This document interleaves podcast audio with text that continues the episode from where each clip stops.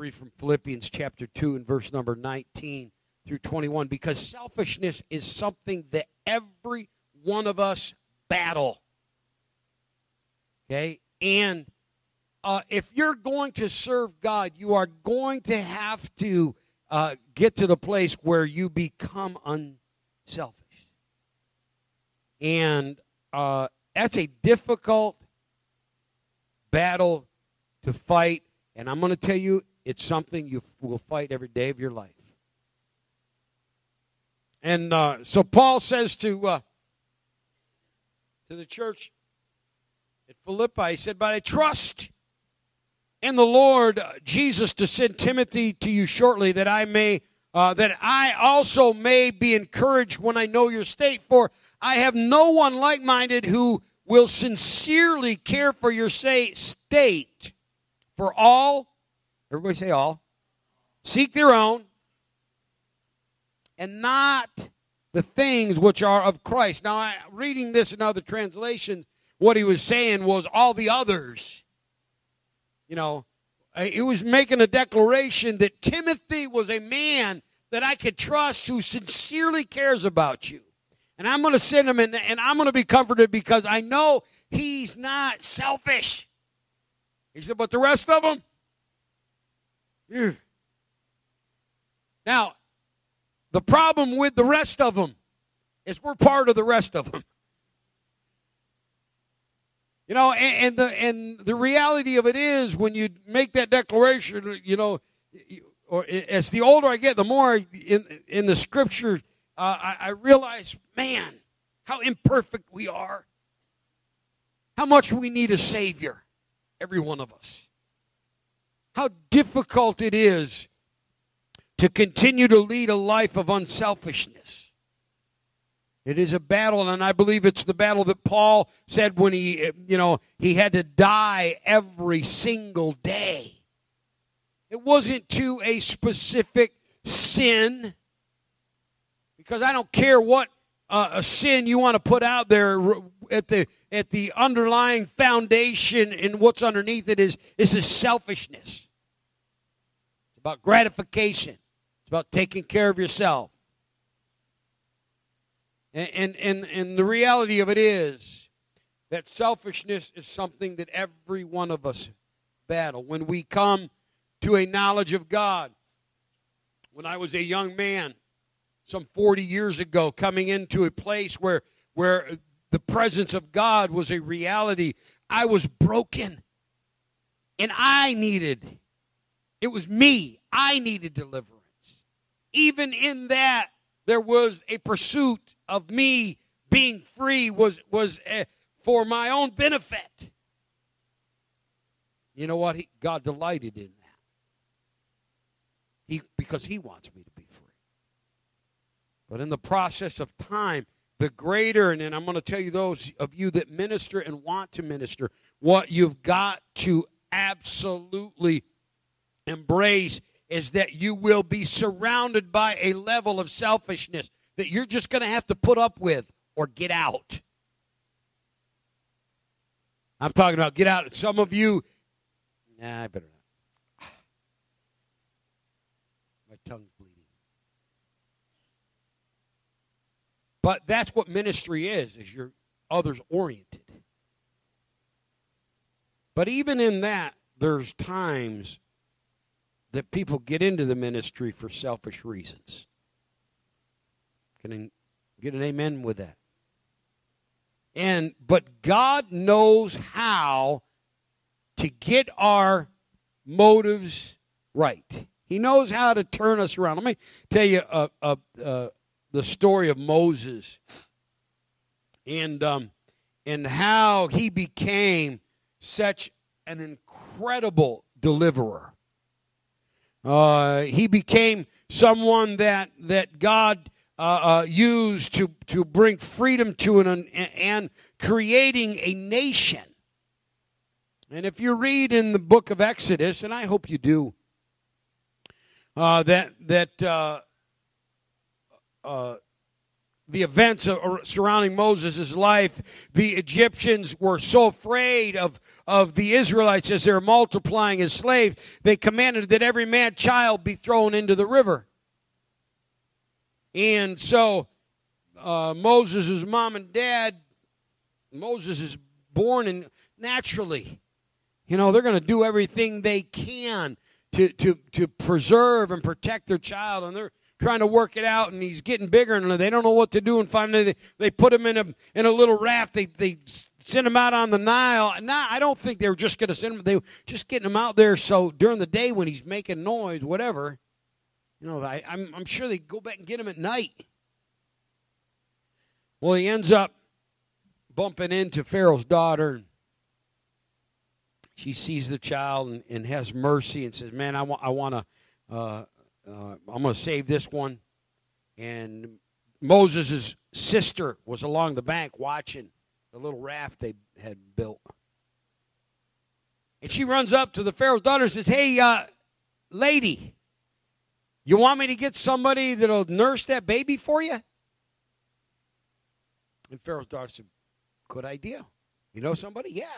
She goes back and said, Mom, the Pharaoh's daughter's got the baby. I don't know. You know, Moses was named. You know, Pharaoh's daughter named Moses. I don't know what. I, I guarantee you, those Israelites named that baby. We'll find that out when we get there. But so, so Moses is taken as an infant, given back to his mother, and she's raising him and nursing him and, and weaning him. And i promise you there was there was that conversation of uh, as early as he could understand anything. This is who you are. You are a part of us. You know you're going to be in in egypt and but don't forget who you are and and god. What they knew is god had promised to bring deliverance Israel knew that they were going to be delivered. Do you know that when, so much so that when Israel finally, after the death angel, and if you don't know anything I'm talking about, read the book of Exodus. Shut the TV off for an hour. It's incredible, it's incredible reading. It's history. After the death angel went over, killed all the firstborn, Israel thrust out of Egypt. You know what the Bible says? You know who they were carrying? Joseph's bones. Joseph was there when they first went years and years, hundreds, almost 500 years before, as he was dying. He said, God's going to deliver you from here. When you go, don't leave my bones behind. Carry my bones to the promised land. All right, I'm going to tell you that uh, reality of that deliverance was continually told because they didn't lose his bones. You follow me? They'd kept his bones ready. They had to be ready. I don't, you know, might not have been much left to him. All bones, but you know, they had him ready. Man, someday God's going to deliver. And there's there's Joseph's bone. We got we got to remember to take them. They probably had a family. You know, hey, look, pass it on. When the when God comes, when He delivers us, there's the bones. You're carrying them. It's your job. And so I promise you, Moses heard the story of deliverance. And that God was going to raise somebody up. And that, you know, things were going to be different for Israel. And he always had an affection because the scripture says he looked at how they were being treated. And, and it says in Exodus chapter 3, his people. Moses looked at how his people. I'm going to tell you something. If the enemy cannot get you with being so selfish and self absorbed that you think of nobody else, you know, and, and, and, and I'm talking about those of you that are in the kingdom. It's all about you all the time. If he can't get you there, the other side of it is when he when somebody is called into the ministry and God have gifting and have all of these things that God wants to do, he will want uh, the enemy will come in and, and make a declaration that you're going to be the Savior of all mankind. That through your strength and your power and your, and I'm talking from personal experience. Man, I thought by now I would have a church of like 50,000. When he called me, when God called me to Corinth, and if you don't know that story, it was absolutely God. I didn't choose Corinth. I said, no, I don't want to come here. I don't want to go there. I was a younger person. I love Corinth now. But that God sent me somewhere where there's people. I know you're people, but I'm just telling you what I was I was fighting this. I was from the thriving metropolis of Wilton. But I was in San Diego and I said, God, I don't want to go because I had illusions of grandeur because God called me. And man, I was going to be, and I'm going to tell you something. There is a le- level of selfishness that if you're gifted, even uh, more so if you're gifted, that you have to overcome. And God knows how to do it in our lives. And so Moses, I promise you, was, was trained in all of Egypt's uh, military might and, and, and uh, education, all of these things. And he's getting it in his mind. And, and I guarantee you, God was put it in his heart that you're going to be a deliverer. You see, there ain't anything that happens that God doesn't use our will, and he knows how to move me and you to, and to use our will to accomplish what He wants in our lives. And so Moses is probably, you know, getting all full of himself as as young men typically do. And I'm gonna, you know, man, I I can see I got a plan because he takes it upon his own hand. He kills an, an Egyptian uh, slave master, and he's thinking, man, I can create an uprising right here, and I can I can bring Israel and be a fulfillment of that reality of them being free. Until it didn't work. Until he was running for his life. You see, there's sometimes even in our pursuit of trying to do what we think we ought to and what's good, there's a selfish motive behind it. Man, God's going to just, I'm going to be lifted up here. I'm going to tell you, we are going to be lifted up. But I don't think it's going to be on this earth. I, I you know, and, and from time to time, we may be, God just shine the light on us, but man, you better get the light back on Him real quick because we can't take it. it that kind of uh, uh, notoriety will destroy you. Okay? So wh- why are you seeking it? And, and then because you don't get the notoriety, then you're not going to involve yourself in any ministry. You're not going to do any. It's not about you. There are you wait and see what God is going to reveal in those that have been ministering without any uh, fanfare or glory. They have been selflessly, unselfishly, just doing what God's asked them to do. You wait and see. It's not going to be in this life. This life is temporary. What's next? Honey, some of us, I have seen glimpses of it, of what God has prepared. It just is absolutely stunning. And the temporary fame or, you know, the glory that you'd get here, it just, it's ridiculous to even compare it. So Moses runs for his life. In, in, in, in his own strength, he was going to bring about something that God wanted. But one, it wasn't God's time, and two, it wasn't going to be in Moses' strength. And you do not hear about or from Moses for another 40 years. The first 40 he spends in Egypt. The second 40 he spends on the backside of a desert tending sheep. I heard one preacher say, well, it took 40 years for God to get uh, um, uh, Egypt out of Moses.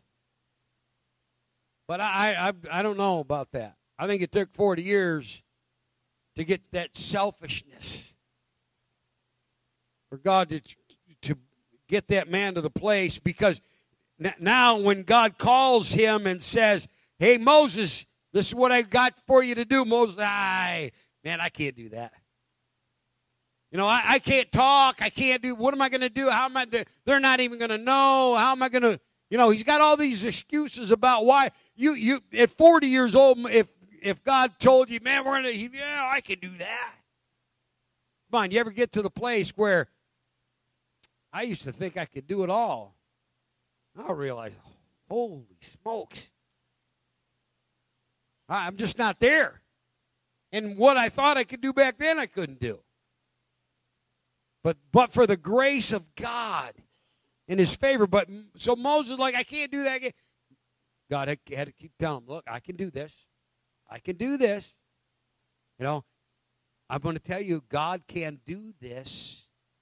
He can do it through us. Okay? When when when we're weak, what happens? There's strength. When we are weak, that's when his strength is made perfect. And so Moses goes back, and, and you know the rest of the story. Well, some of you do. But he could only go back unselfishly. And what you realize through the entire time that Moses is ministering or, or all the deliverance that's going on there, he is dealing with a selfish bunch of people. Is he not? Man, God, I want to see your glory. How many ever prayed Moses' prayer? well, you want to deal with all the selfishness he dealt with? That's ministry. That's what it is. Because we all have that level of selfishness in us. If you want to be used by God, you've got to get to the place where that's less and less. Because all, most all of us seek our own. But there is that place that God can take our selfishness as you surrender to Him.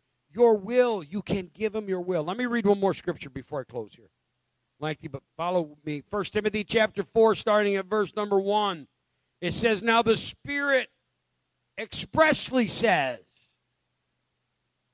doesn't just say it, the Spirit says, it expressly says, that in the latter times some will depart from the faith, giving heed to deceiving spirits and doctrines of demons, speaking lies and hypocrisy, having their own conscience seared with a hot iron, forbidding to marry, commanding to abstain from foods which God created to be received with thanksgiving by those who believe and know the truth. People are going to depart from the faith.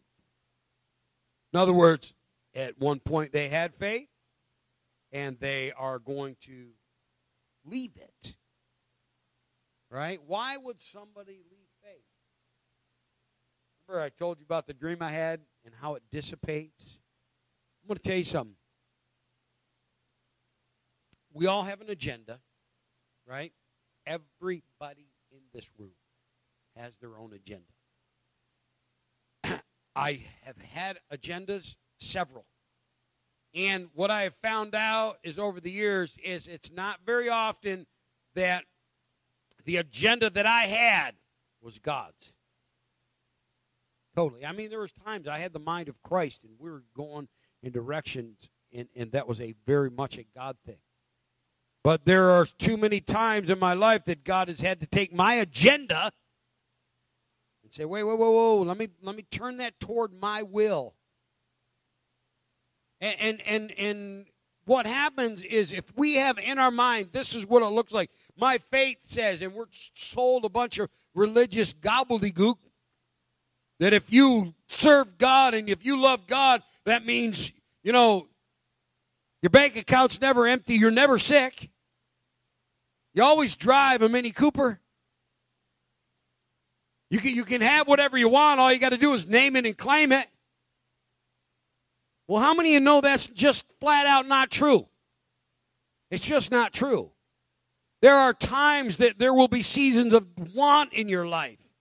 Whatever he does in in my body, this body is designed to fail anyway. It's going to fail. I don't care how much faith you have.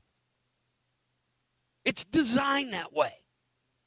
And I am convinced that there is nothing, whether it's health, strength, sickness, uh, uh poverty, whatever it is, God's working it together for your good. It just not be, might not be that the goodness that you're seeking is the same goodness that he's wanting.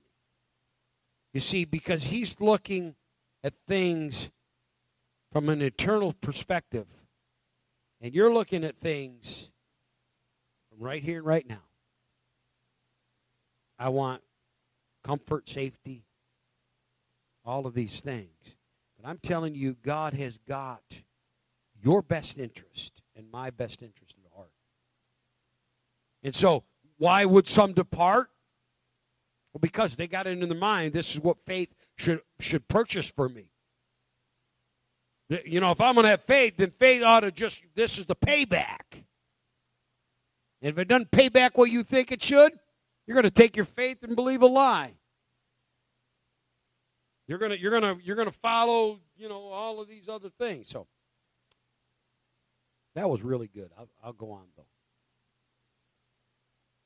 He says, For every creature of God is good, and nothing is to be refused if it is received with thanksgiving, for it is sanctified by the word of God and prayer. And uh, if you instruct the brethren in these things, you'll be a good minister of Jesus Christ, nourished in the words of faith and of good doctrine, which you have carefully followed. But reject profane and old wise fables, and exercise yourself to godliness. Exercise yourself to godliness. For bodily exercise profits a little, but godliness is profitable for all things, having promise of the life that is now, or that now is, and of the one which is to come. How many made a new New Year's resolution? Anybody? Nobody? Okay, good. A couple of you. Anybody exercising this year? Right. Check it out. You know, bodily exercise, there's nothing wrong with it. But if, if those of you that have gone through that cycle of exercise, no exercise, or, you know, you get back out there and, and you think, you know, man, I can bench press the 90 pounds that I used to or whatever it is. It, it, or, you know, I'm going to go and I'm going to run this. I'm going to do it like I was back in high school. to get out there, you know, you get to edge of the parking lot, you're gasping for breath, right? You just can't do it. But you know something? If you exercise yourself, you can build up strength, right? You can build up stamina. You can, you know, you can you can keep up with the with the big boys again. No, remember when we had that uh, wrestling thing out there with all those big suits? I was good for about 10 seconds. I was real, I, I had to fight Moises. Yeah, well, he said, he thought he was just going to knock me over. No, it took him 10 seconds. but you know, the thing of it is, my, my point of it is, you can exercise yourself in your body and you can you can have stamina strength. And the reason that you're and I love you when I say this. The reason you're so spiritually ignorant is you've not exercised yourself to godliness. And you think it's going to be like winning the lottery. Right? If I pick the right numbers, if I do the right thing, the bells are going to go off. And everything's going to happen. And, and you continually refuse and reject the daily discipline of spiritual life that brings about that understanding. Come on. I'm telling you, bodily exercise is okay, but I'm you exercise yourself to godliness. What does that mean? That means that that that you you give yourself. We you know it used to be prayer, fasting, reading your Bible was the answer to every issue of life. That's not true, but I'm going to tell you something. Prayer should not be neglected. Taking time to find out what God has to say is something that ought to be a vital part of your spiritual well being. You cannot get it in 45 minutes on a Sunday. And, and, and, and the fasting, I'm going to talk about it at another time. It's an incredible discipline, spiritual discipline. That no, you, you, we can't throw that stuff out. But that's not the end all do all. Those of you that are here, if you want to, you if you want to exercise yourself in the godliness, read uh, uh, the the fruit of the spirit, and and exercise yourself in those things. There's things that you and I can do if it becomes your priority to not be selfish. And I'm telling you, in the hour that we live in, as we stand together.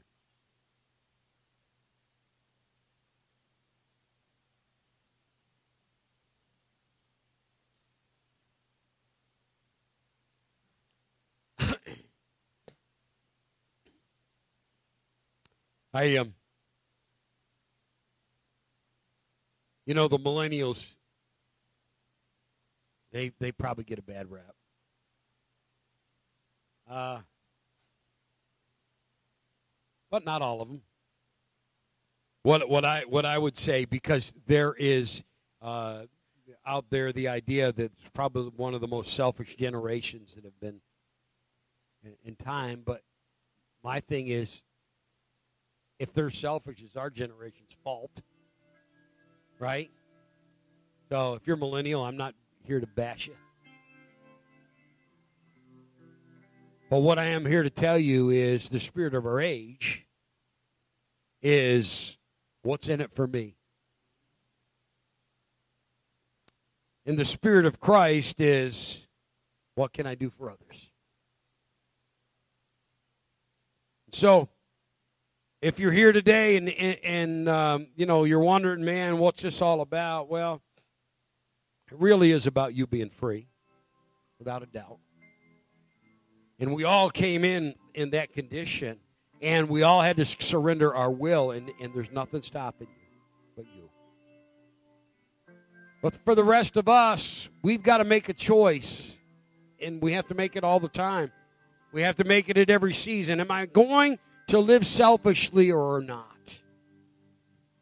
If you failed in ministry, man, I, I tried. Well, well, doesn't mean you stop trying.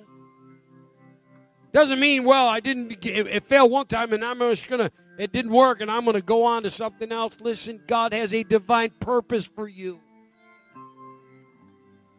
Yeah, but I don't want to deal with selfish people. Well, honey, that's all there is. Yeah, but it can someone get back? Yes, they it does happen from time to time. The only thing I can battle and fight is not to be the one that's selfish. And I battle it as much as any one of you in this room. So, Father, this morning, as we pray, as we look to you, the author and finisher of our faith, God, the, the, the absolute designer God, creator of my life, my spirit. Regardless what has come against me, it gives me no reason not to kneel at your feet and acknowledge you as God. To give your life, give my life to you, Lord, however you see fit. Lord, I did it years ago and I do it every day of my life. Father, I'm asking you that this word right now would touch a heart, minds, for the purpose that you've had it spoken. Help me to be unselfish. Help me to look to the needs of others. God, I speak your grace and your favor this morning. as we sing, we always come down here and pray. The reason we do that is so you're not distracted. But if you have a need of healing, we believe the prayer of faith saves the sick. If you have a need of deliverance, we want to just pray with you. If you have any need at all, if you're here today, man, I'm living a selfish life. Well, I'm going to ask you, how's that working for you?